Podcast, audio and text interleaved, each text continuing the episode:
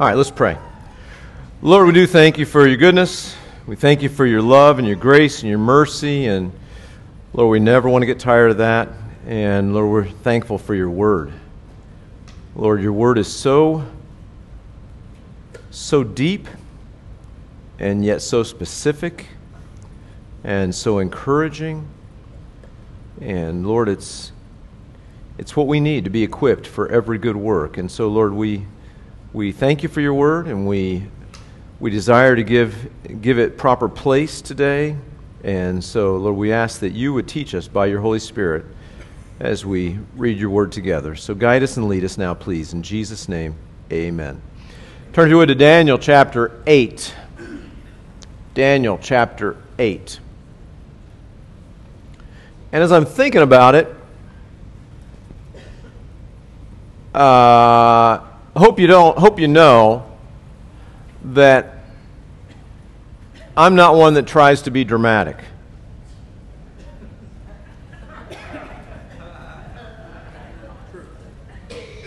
Unless I need to. All right? So, at the risk of sounding dramatic, please come back next week. Okay? I mean, don't leave this week, right? But please come back next week. next week, as I'm thinking through these chapters, is Daniel chapter 9. And I will tell you this this is the semi dramatic part, but I think it's true.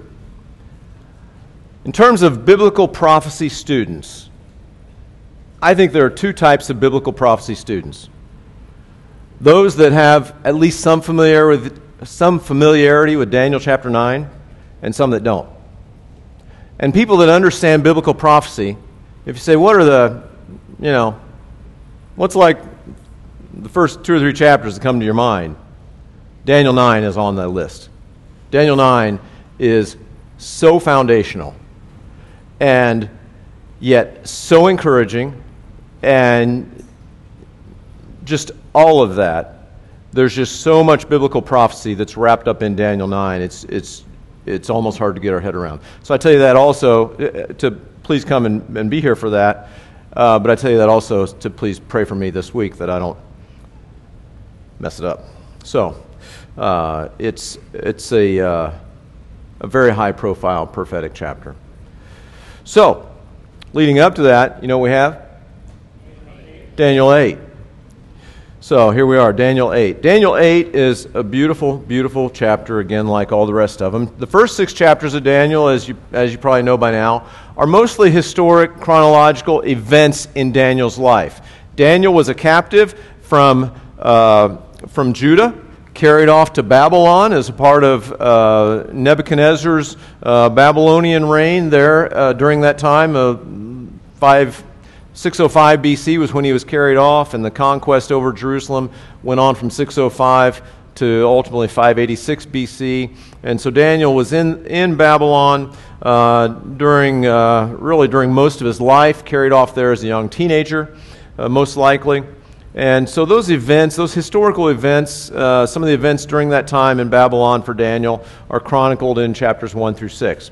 And then chapters 7 through 12 make a jump and they, they go from sort of the, the narrative uh, with some prophetic details for sure, but the narrative then goes to really pure prophecy from Daniel 7 through, through 12. And we learned about that a little bit last week. Uh, last week was a vision that Daniel had. Um, uh, during the time of Belshazzar. And as we know, um, if we remember back in chapter 5, was a story of the last night of Belshazzar's reign, the last night of the Babylonian Empire as we know it, um, when, you know, the handwriting on the wall and all of that. And so then when you go to the chapters 7 through 12, you, you know, it kind of, uh, we'll see mentions that tell us where to put that into the, to the historical piece of Daniel's life. So, anyway, part of why I say all that is I think it's probably healthy. I alluded to this earlier. I think it's probably healthy for us to almost interchange the word history and prophecy to a certain extent. Okay? Because if I give a prophecy I'm telling of a future event, right? Now, if I am a prophet of God, like to the point Daniel is, which I'm not, but when Daniel gives a prophecy, it is so explicitly accurate that most Bible critics say, no, that had to have been written over here, and Daniel is actually writing history. And so, whether it's history or prophecy is merely a matter of when it was written, but the message is the same. Does that make sense? And so, um, so Daniel's writing a lot of prophecy. He's writing some history.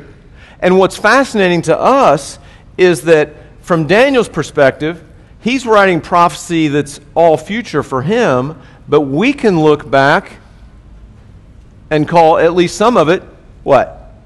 History. Daniel, to Daniel, it's prophecy. To us, it's history. But it's so exact that to look at the actual message itself is almost indistinguishable. Does that make sense? And so, Bible critics, and I just encourage you because you're probably going to come across this, Bible critics say that's got to be history. Couldn't have been written by a, a guy before because it was so specific. Well, what'd you just do if you said that? You said God wouldn't have known. God couldn't inspire a prophet. Why do we call him a prophet then? Right?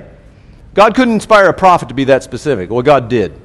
And there's lots of reasons for that. There's, there's lots of, uh, um, you know, if you ever want to kind of look in the details, we've alluded to it a little bit. In the interest of time, I won't go through all of it. But there, there are lots of, of uh, very sound arguments as to why Daniel wrote during the time that we believe he wrote during the reign of the Babylonians, particularly uh, during this time period.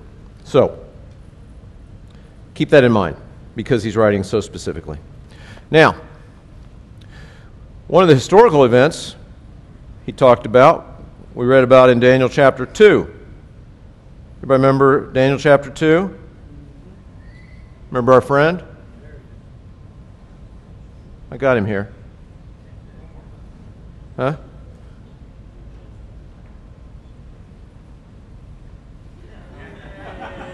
All right, we'll do it. We'll do it. Hey, we, we can flex. We already flexed once today. We can flex again. See my friend? You like that? You like that guy? Yeah, he's right here. He looks kind of like that guy. That guy. No, he doesn't. All right, well, just trust me when I say, remember the guy. All right, that's all right, Titus. Thanks. Everybody give it up for Titus. Right? Oh, did we get him? Oh, yeah. He's a little blurry, but what the heck? There he is. All right, you okay with this guy? Okay, so this is our friend. We haven't given him a name yet. Before we get out of Daniel, we probably ought to come up with a name for him. But anyway, we'll call him our friend from Daniel chapter 2. This is Nebuchadnezzar had a dream, right? You remember this? And again, I want, I want to show this kind of repetitively because this is sort of a, chapter 2 of Daniel was also a, a prophetic foundational chapter, right? In Daniel chapter 2, Nebuchadnezzar has this dream. I saw this weird statue, and what's up with that? And so uh, Daniel gave the interpretation.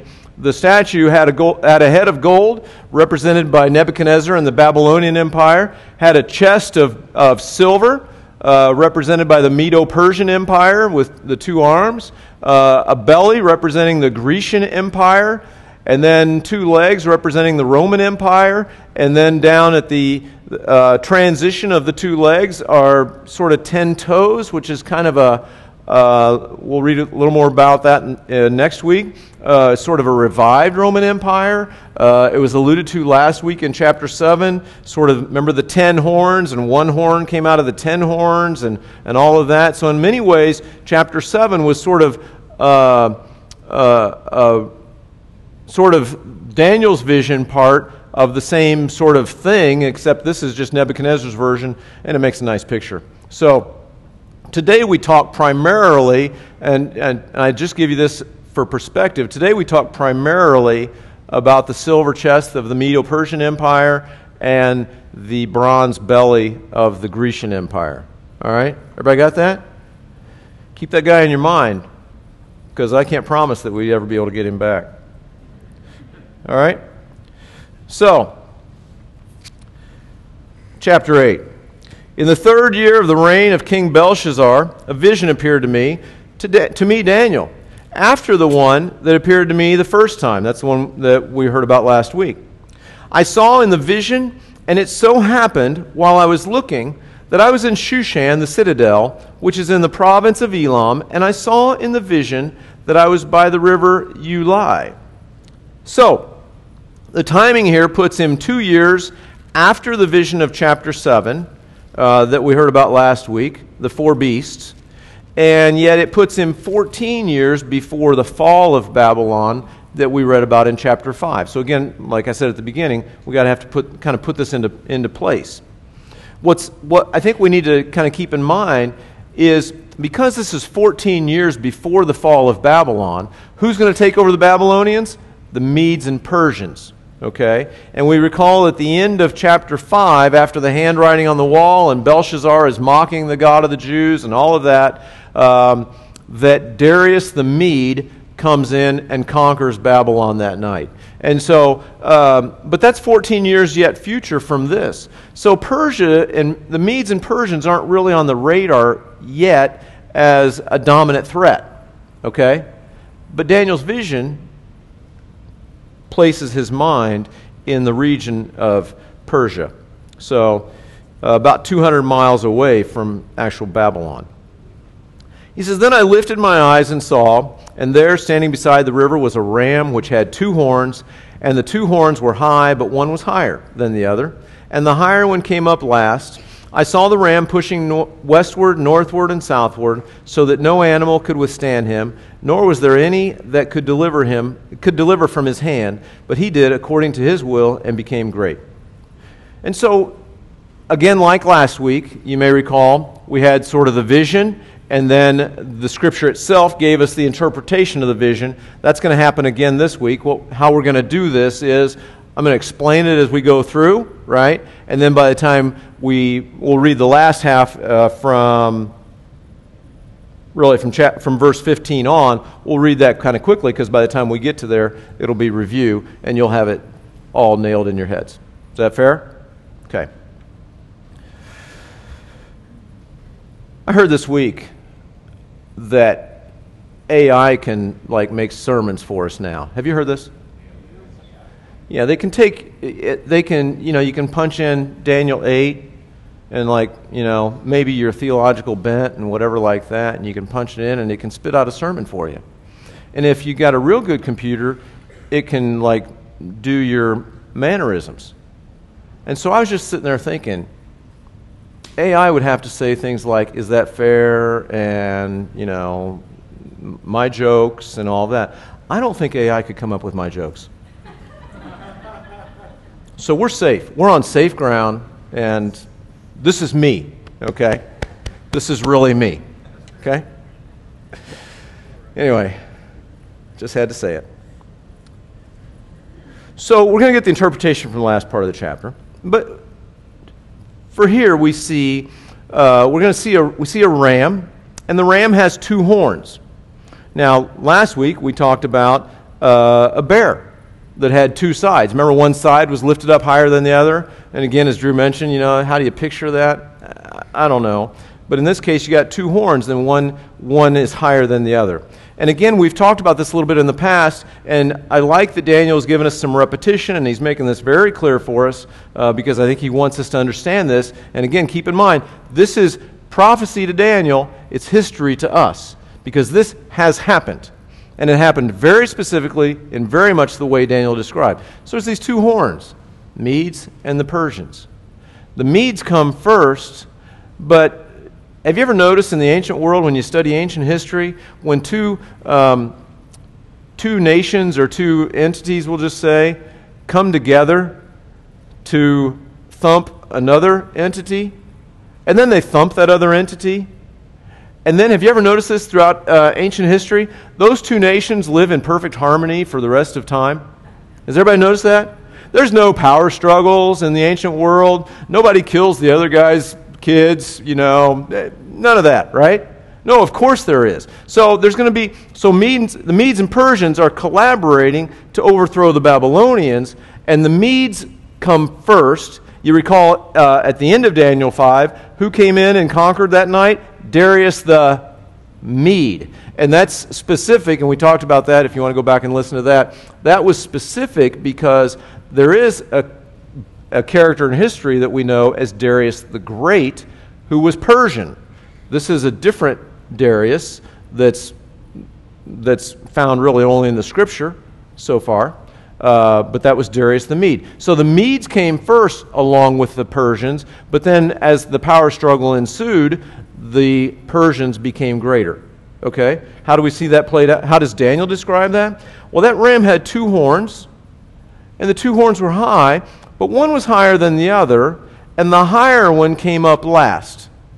So the Persian horn is higher, it's bigger, it's more dominant, but it comes up sort of after the Mede horn. Is that fair? So that's how that kind of rolls out.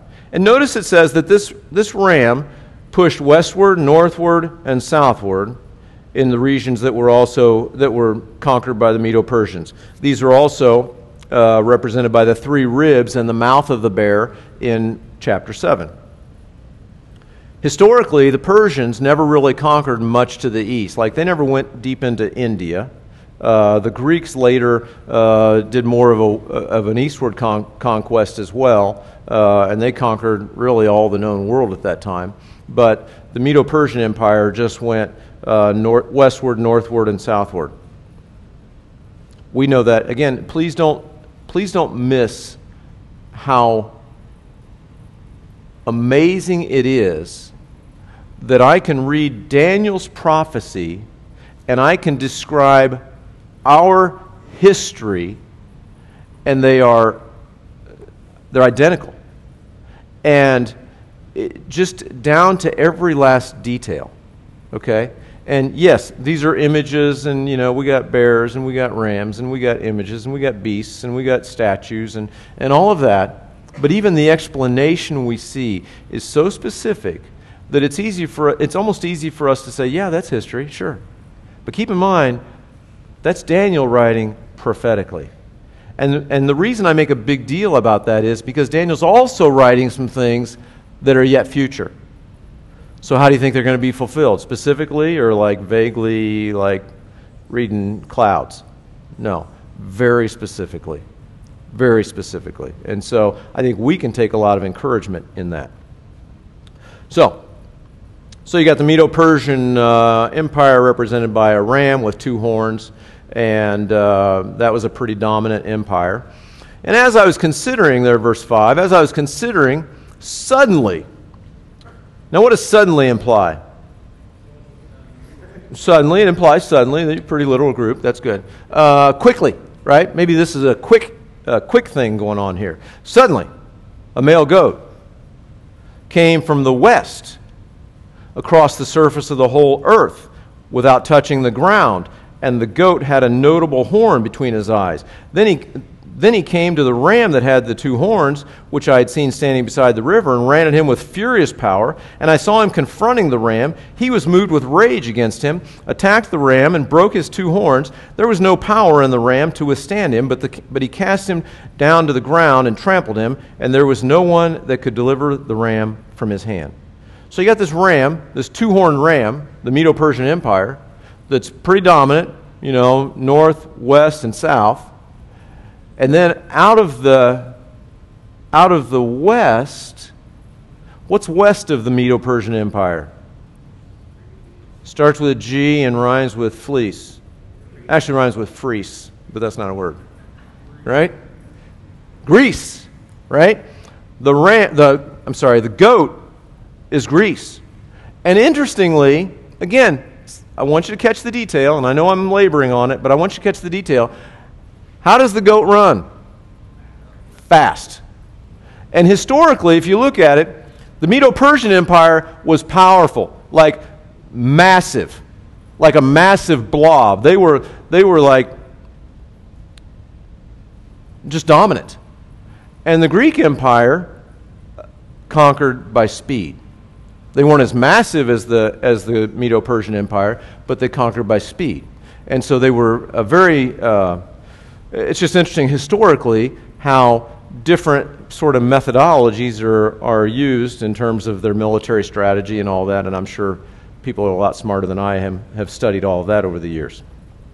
But uh, the Greeks moved fast. And you notice also this, this goat that's moving quick across the earth without even touching the ground has a notable horn between his eyes. So that notable horn is Alexander the Great, king of the Greeks. And so he comes from the west. Greece is west of Persia. And he comes without touching the ground. He conquers with great, great speed. So that's the Greeks. Now, therefore, the male goat grew very great but when he became strong, the large horn was broken. Huh.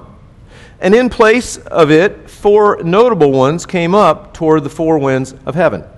So this large horn was broken off. Who did I say was the large horn? Alexander the Great. He was broken off. So history tells us that Alexander the Great, at the age of 33, had basically conquered all of the known world. And basically got depressed because there was no land left to conquer, is how the history goes. There's nothing left to conquer. And so at the age of 33, he gets all depressed. Well, in his fit of depression, he gets drunk.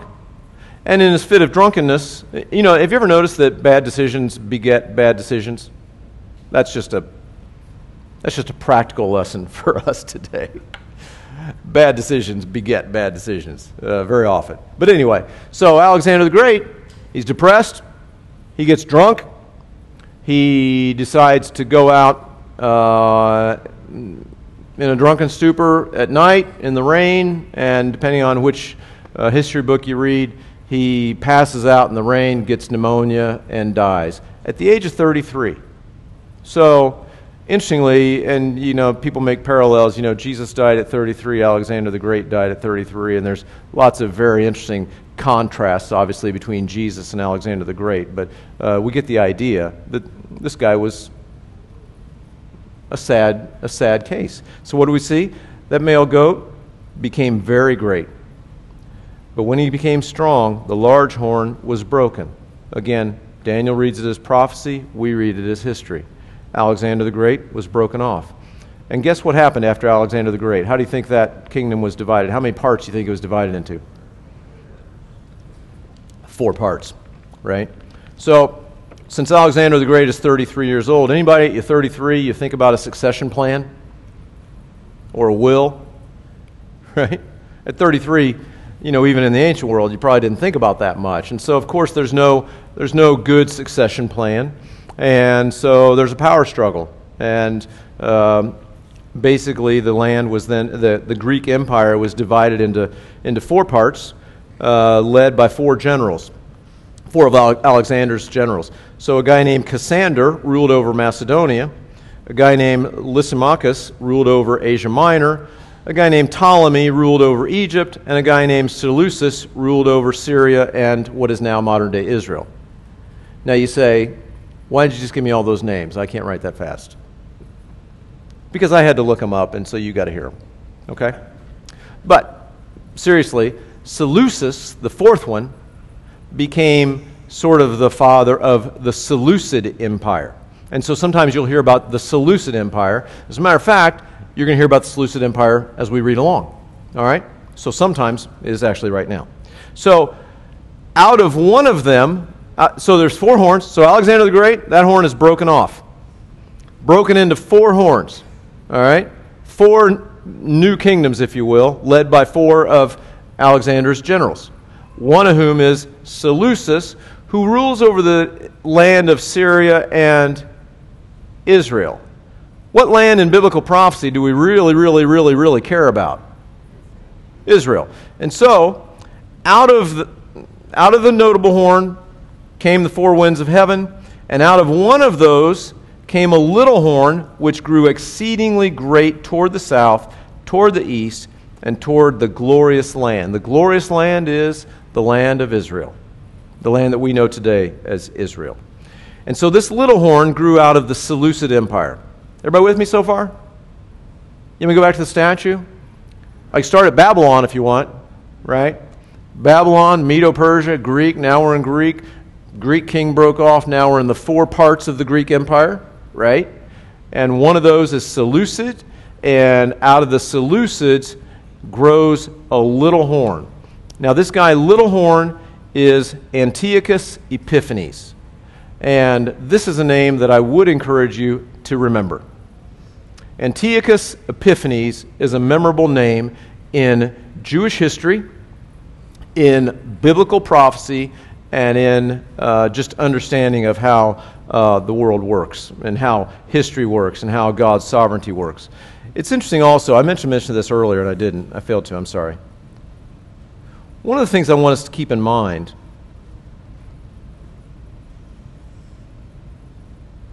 is that God has patterns of prophetic fulfillment. Okay? God has patterns of prophetic fulfillment. We've seen this many times.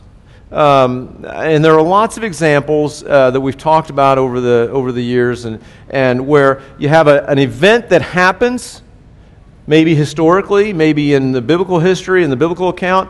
You have an event that happens, and you think, man, that looks a lot like another event that happens right? For example, in Genesis, God told Abraham, Hey, I want you to take your son, your only son. Really is his only begotten son because it wasn't his only biological son. But I want you to take your son,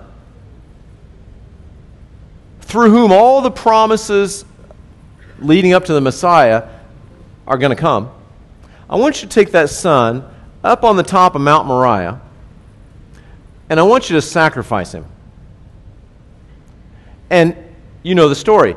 Abraham went up on the mountain, he obeyed, and he was, in his mind, at least in his heart, in his degree of submission to the Lord, he had all but sacrificed his son.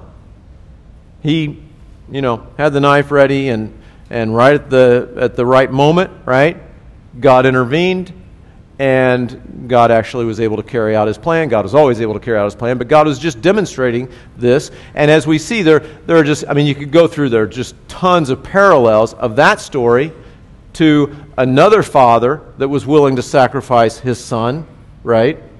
Who we know to be God the Father, sacrificing Jesus Christ on a cross for each and every one of us for the forgiveness of our sins, right? So we see, an, we see, a, we see a prior event that points to a future event. Well, that happens all, so that's happened, both of those are historic, right? We look back to both of those. But in the world of prophecy, there are lots of times where we see uh, a historical event that points to a future prophetic event. And this is a classic example where I say it's important for us to understand history and, and prophecy and how they kind of go together because we can look from a position of history. We can look back at this guy, Antiochus Epiphanes, okay? And we can say, you know, that guy and everything he did are actually, the biblical, the theological term is a type, okay? T Y P E, type. I don't know why they came up with that word, but they do. So you'll hear people mention that word. Antiochus Epiphanes is a type of a yet future person who we know as Antichrist. Okay? So, if you want to know a little bit about the Antichrist, you can study the history of Antiochus Epiphanes. Does that make sense? So, again, this whole thing of like, is it prophecy or is it history? For us, we can look at history and get a glimpse of prophecy. And there's so much that we see throughout the scriptures, and we can look at, you know, at some point in time, you know, somebody wrote prophecy and it's yet fulfilled. Oh, it became history. We have a lot of prophecy that is yet to become history. There's a lot of prophecy that does become history, right? The dry bones, right? Ezekiel chapter 36, 5. 35? Yeah, 35. AI would have known that. Uh, Ezekiel 35. See, I'm just I do that stuff not because I don't know it, but so you'll know that it's really me.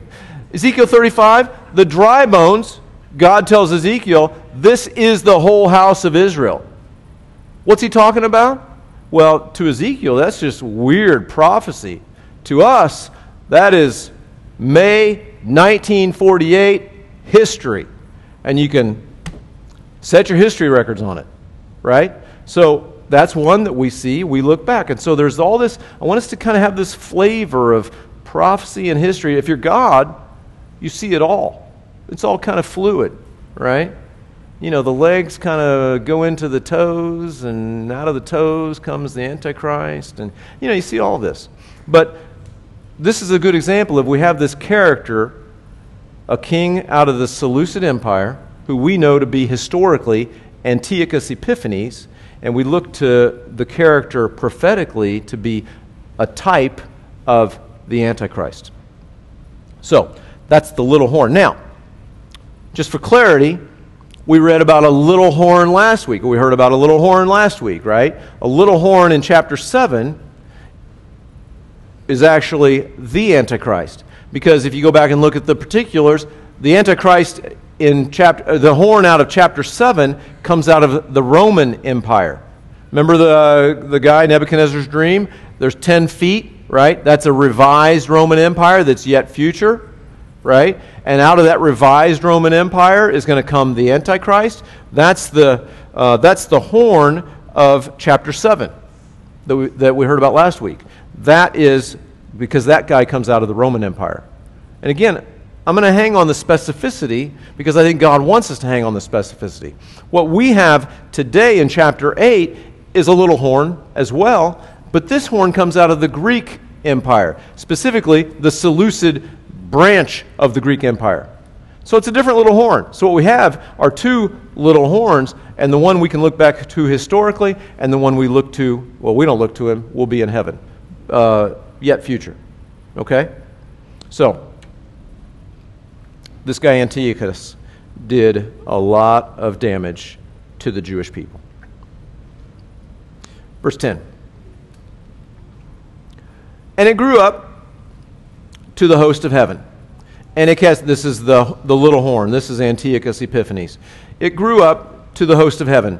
And it cast down some of the host and some of the stars to the ground and trampled them. He even exalted himself as high as the prince of the host. Notice we went now to uh, uh, from an it to a he. He even exalted himself as high as the prince of the host, and by him the daily sacrifices were taken away, and the place of his sanctuary was cast down because of transgression. An army was given over to the horn to oppose the daily sacrifices, and he cast truth down to the ground. He did all this and prospered. So, again, in God's sovereignty, he allowed this guy to prosper. Why is that? We don't know of all of God's answers but we do have a great picture of what's yet to come. And so uh, this guy, this guy did not like the Jewish people. And you see this pattern through history. You see, uh, you see evil leaders rise up, right? And usually somewhere in there, they get a little blurry as to whether or not they're a man or a god. Have you ever noticed this? Right? And so this guy, Antiochus Epiphanes, he kind of likes to be worshiped, but there's something about the Jewish people. They don't like to worship anybody except God, right? How many times have we seen this, right? How many times have we seen this in this book, right? Nebuchadnezzar says, Hey, worship my gold statue. That's kind of like, oh, by the way, the dream was like the head of gold, and the head of gold is going to re- be replaced by silver, right? Nebuchadnezzar says, Well, I can circumvent the plans of God. Let's just have an entire gold statue. So he puts up something that probably looks something like that, except it's all gold. What's that mean? It means the Babylonian kingdom, and me, its king, will never be overthrown. Right? Well, that didn't work. Right? So we have this, and so that guy, right, wants everybody to bow down to the golden statue, except three guys don't Shadrach, Meshach, and Abednego. What happens? The king flips out. Right? Kings that want to be worshiped, that find themselves in the face of true God followers that will only worship God, they don't do well with that. And that is a pattern throughout history. So this guy, Antiochus Epiphanes, he didn't like the Jewish people. He hated the Jewish people. He set out to destroy their religion and desecrate it. Historically, he removed the high priest from the temple in Jerusalem and went into the Holy of Holies itself. If you know anything about Jewish history, you know the Holy of Holies was a sacred place when God ordained the, the original tabernacle and then later the temple, uh, you know, he said, hey, Only the high priest goes in there, and only once a year. And by the way, when he goes in, tie some things to his legs that have bells on them, and that way, uh, because he's in the presence of God. And if he does, any, if he does anything out of order, uh, and you don't hear the bells anymore, can you imagine this? Right? Like if I start teaching and I got bells, and after a while, like, is it quiet in here? It's kind of a creepy sound, right? No bells, right? If the, that means the guy's dead. Drag him out, right? That's how, that's how sacred the Holy of Holies was. It was a huge deal. And the Ark of the Covenant was there. You remember when, uh, again, I don't want to overload you with, with details, but to me it's fascinating and it all fits together. When uh, they brought the Ark of the Covenant back from, back from the Philistines, and uh, in early part of 1 Samuel, around chapter 6 or so. And they bring the Ark of the Covenant back to the land of Beth Shemesh. And a bunch of these guys around Beth Shemesh are looking at this thing. Wow, that's cool. Wonder what's inside it. They lift the lid. Boom, I think 50,000 of them died that day. You don't mess with God's presence. You don't mess with God's presence. You honor God's presence. And the Holy of Holies was, was representative of the very presence of God. Now, we know God is everywhere, but the Holy of Holies was a special place. It was an ordained sacred place. So, anyway, this guy, Antiochus Epiphanes, he just marches into the Holy of Holies, puts up an idol of Zeus. Can you picture the blasphemy? And, in, and not only does he put up an idol of Zeus, he sacrifices a pig on his altar there as a in your face mockery of the Jews. I don't know what could be more blasphemous. I mean, I, if you had to like come up with something more blasphemous, I don't know if you could. To walk into the Holy of Holies in the temple in Jerusalem and put up an altar of Zeus and sacrifice an altar sacrifice a pig on the altar. Right? I mean, this guy was evil. So here's what happened. Uh, you know, we the Jewish people cel- celebrate Hanukkah around Christmas time, right? So uh, the Maccabean revolt, revolt. Anybody heard about the Maccabean revolt? So the the treatment of Antiochus Epiphanes to the Jewish people was so distasteful that sooner or later they revolted, and it was led by a guy by the name of Judas Maccabeus, and uh, he decides that he's going to uh, revolt and uh, kind of make a stand against Antiochus Epiphanes. And long story short, they only had he he wants he reestablished the the sanctity of the Holy of Holies and and all of that, and reestablished uh, true temple worship, and uh, succeeded in revolting against uh, Antiochus Epiphanes, and you know, the, some of you may know the story. Uh, at the time, there was only they had only enough oil to keep the keep the temple lit for one day, but God miraculously lit it for eight days, right? And so we have the Jewish menorah, right, which is an eight sort of an eight part candle, right? That's a that's a celebration of that. Jesus in John chapter ten verse 22, there's a reference that he was uh, in Jerusalem around the Feast of Dedication, and that's also called the Feast of Lights. That was probably this holiday that he was actually celebrating. And so, again, in Jesus' day, this was history, right? The Maccabean revolt against Antiochus Epiphanes. And so, um, according to 1 Maccabees chapter 1, this is a, a part of the apocryphal books, uh, says, quote, The king sent his chief collector of tribute into all the cities of Judah. This is Antiochus Epiphanes by now. And spake peaceable words to them, but all was deceit. So I just want to highlight this for a second. Antiochus Epiphanes, part of his methodology was at first he's going to be all peaceful, but it was completely deceitful. Take note of this, and I tell you this for uh, social and and worldview and historical and political awareness. When the Antichrist comes, he will not come like a dragon. He will come as a very smooth agent of peace, just like Antiochus Epiphanes. And he's going to make a covenant with the Jews, and he's going to, they're going to think he's their Messiah, and everything's going to be all hunky dory until he reveals his true colors, and it's going to be ugly and that'll be during the Great Tribulation period. And so, uh, just like Antiochus Epiphanes did, so the, um, the Antichrist will do. Verse 13 Then I heard a holy one speaking, and another holy one said to that certain one who was speaking, How long will the vision be concerning the daily sacrifices and transgression of desolation, the giving of both the sanctuary and the host to be trampled underfoot? And he said to me, For 2,300 days, then the sanctuary shall be cleansed. Check this out. And again, you know, uh, historians don't 100% agree on all this, but I got to believe it's, uh, it fits because it's, it's, it's pretty tight. So, Antiochus Epiphanes does this temple desecration somewhere around September 6th, 171 BC. Okay? You can Google this if you want, look this up. Somewhere around September 6, 171 BC, he goes in, he does this, uh, this blasphemy in the Holy of Holies, sets up a, a temple to Zeus, uh, an altar to Zeus, and sacrifices a pig on the altar. Okay? A little bit of time goes on, and there's and after a while, the Jews have had enough, and Judas Maccabeus comes in, and he leads a successful revolt by the miraculous power of God, and they reestablish uh, proper temple worship. Anybody want to guess how many days elapsed between the desecration of the temple and the restoration of the temple worship? 2,300 days. December 25th, again, we celebrate Hanukkah Christmas time. December 25th, 165 BC. And so, we see very specific prophecy, which now we see as history.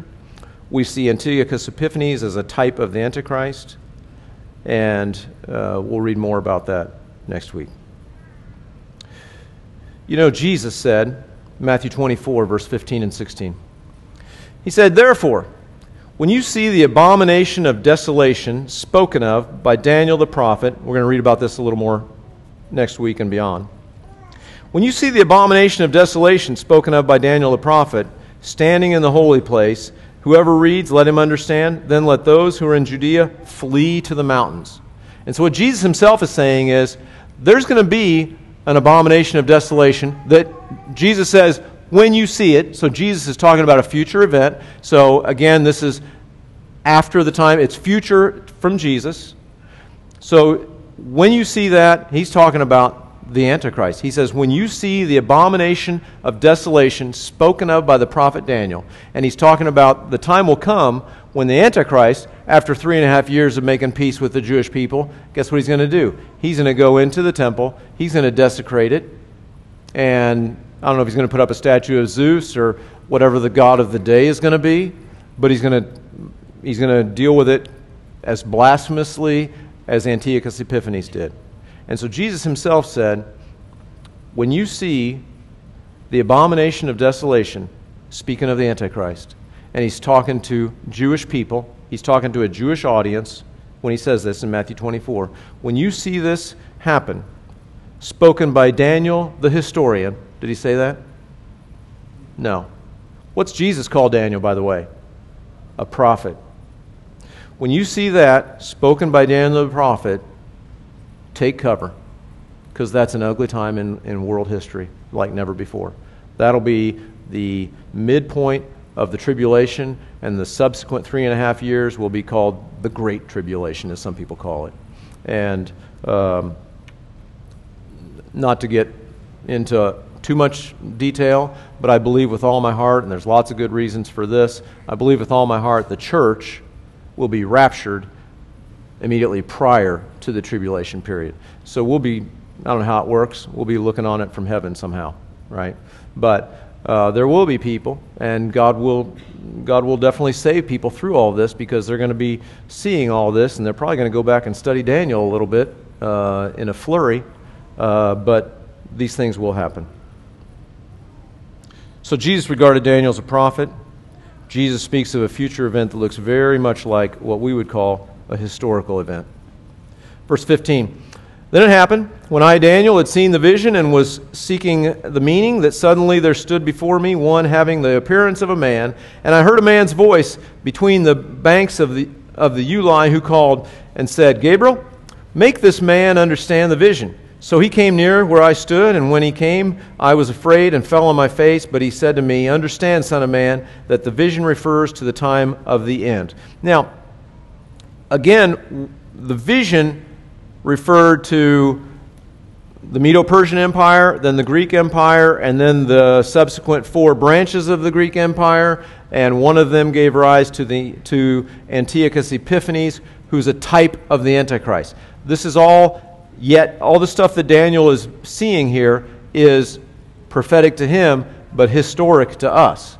Okay? And so some would say, oh, this is about the end times. It refers to the time of the end times. So I think you could take that to mean this Antiochus Epiphanes, he refers to the time of the end times, the time of the Antichrist. And so uh, that's so he's going to give the interpretation now. Now, as he was speaking, verse 18, with me, and I was in deep sleep with my face to the ground, but he touched me and stood me upright. And he said, Look, I'm making known to you what shall happen in the latter time of the indignation, for that the appointed time, the end shall be. And so everything is under God's sovereign hand. Please know this. Everything is always under God's sovereign hand. We can read the newspaper today and wonder, does God notice what's going on if we're not careful? Sometimes we can feel like maybe God's surprised by this event or that event, or, or it seems like the world's in chaos or the world's spinning out of control, or, you know, there's, there's this, you know, I was talking to somebody this week. I said, if I wasn't a Christian, think about this now. Think about this from an evangelical standpoint. If I were not a Christian today, I wouldn't know which thing I should flip out about. Right? If I were not a Christian today, right, and I believed everything I read, I would be flipped out about a, a recent pandemic and the, and the possibility of any future pandemic. I would all of a sudden know about pandemics, and they would freak me out, right? I would freak out about uh, the environment, right? I would freak out about political polarization. I would freak out about the economy. Check this out. I was talking to my friend about this this week. Oh, yeah, I won't even go there. Eh, okay, I have to now. Sorry, I opened the door. If you believe Janet Yellen, the Treasury Secretary, okay? We recently came through a time where catastrophic, and in her, her kind of description, big time, huge, crazy, catastrophic economic collapse was averted because two guys that are political opposites we're able to come together. Does that make you feel secure in and of itself about our financial position? Right? Is it possible that the next time two polar opposites might not be able to come together? Right? And what about the backlash of the fact that the two polar opposites did come together? Right? And again, that's not a political statement one side or the other. It's just a statement of our vulnerability in and of itself. Right? But guess who's on the throne? God is on the throne. God was on the throne during the instability in the instability times that we're reading about in the days of Daniel. God is every much a part of uh, is is the same as we sang about earlier. The same yesterday, today, and forever. God is still on the throne, and God will never be off the throne. And so please don't forget that, especially as we read some of these historic and prophetic events. So he picks up, he says, verse 20, The ram which you saw having the two horns, and again, we'll read this quickly because it's now, now review. The ram which you saw having the two horns, they are the kings of Media and Persia. And the male goat is the kingdom of Greece. The large horn that is between his eyes is the first king, Alexander the Great. As for the broken horn and the four that stood up in his place, four kingdoms shall arise out of that nation, but not with the same power, not with its power.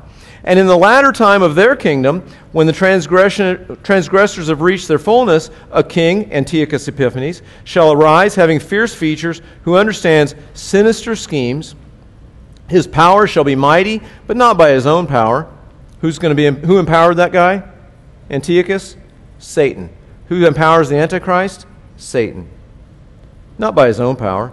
He shall destroy fearfully, and shall prosper and thrive. He shall destroy the mighty and also the holy people. Through his cunning he shall cause deceit to prosper under his rule. He shall exalt himself in his heart. He shall destroy many in their prosperity. He shall even rise against the prince of princes, but he shall be broken without human means. So, interestingly, Antiochus Epiphanes was broken. You know, these, these ancient rulers, usually they die how? In battle, right? This guy was, this guy, history says, was eaten by worms and died. Does that sound familiar, by the way? Acts chapter 12. King Herod comes out. The people say, You're awesome. And they go beyond that. They say, You're so awesome, you're a God. And what's King do? He says, Well, all right. Boom, struck down. Anybody ever tells you you're a God? Run. Right? He says he receives worship. He did not acknowledge the God of the God of gods. And it says he was eaten by worms and died. So seems to be a pattern amongst people like this. And so uh, he died, but without human means. And the vision of the evenings and the mornings, which was told, is true. Therefore, seal up the vision, for it refers to many days in the future.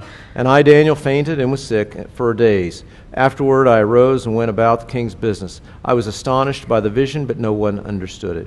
And so, just for 30 seconds, if you will, Daniel's response he fainted, he was sick for days. A lot of this kind of stuff can kind of, if we're not careful, make us feel faint and sick right? Sick at our stomach that, that, the, that, that a king would come and put up an altar of Zeus in the Holy of Holies and worship a, and, and sacrifice a pig on it. That should make us a little bit sick. But we shouldn't stop there. Too often, as Christians, we sit around and whine about the sinful world we live in, right? Please don't do that.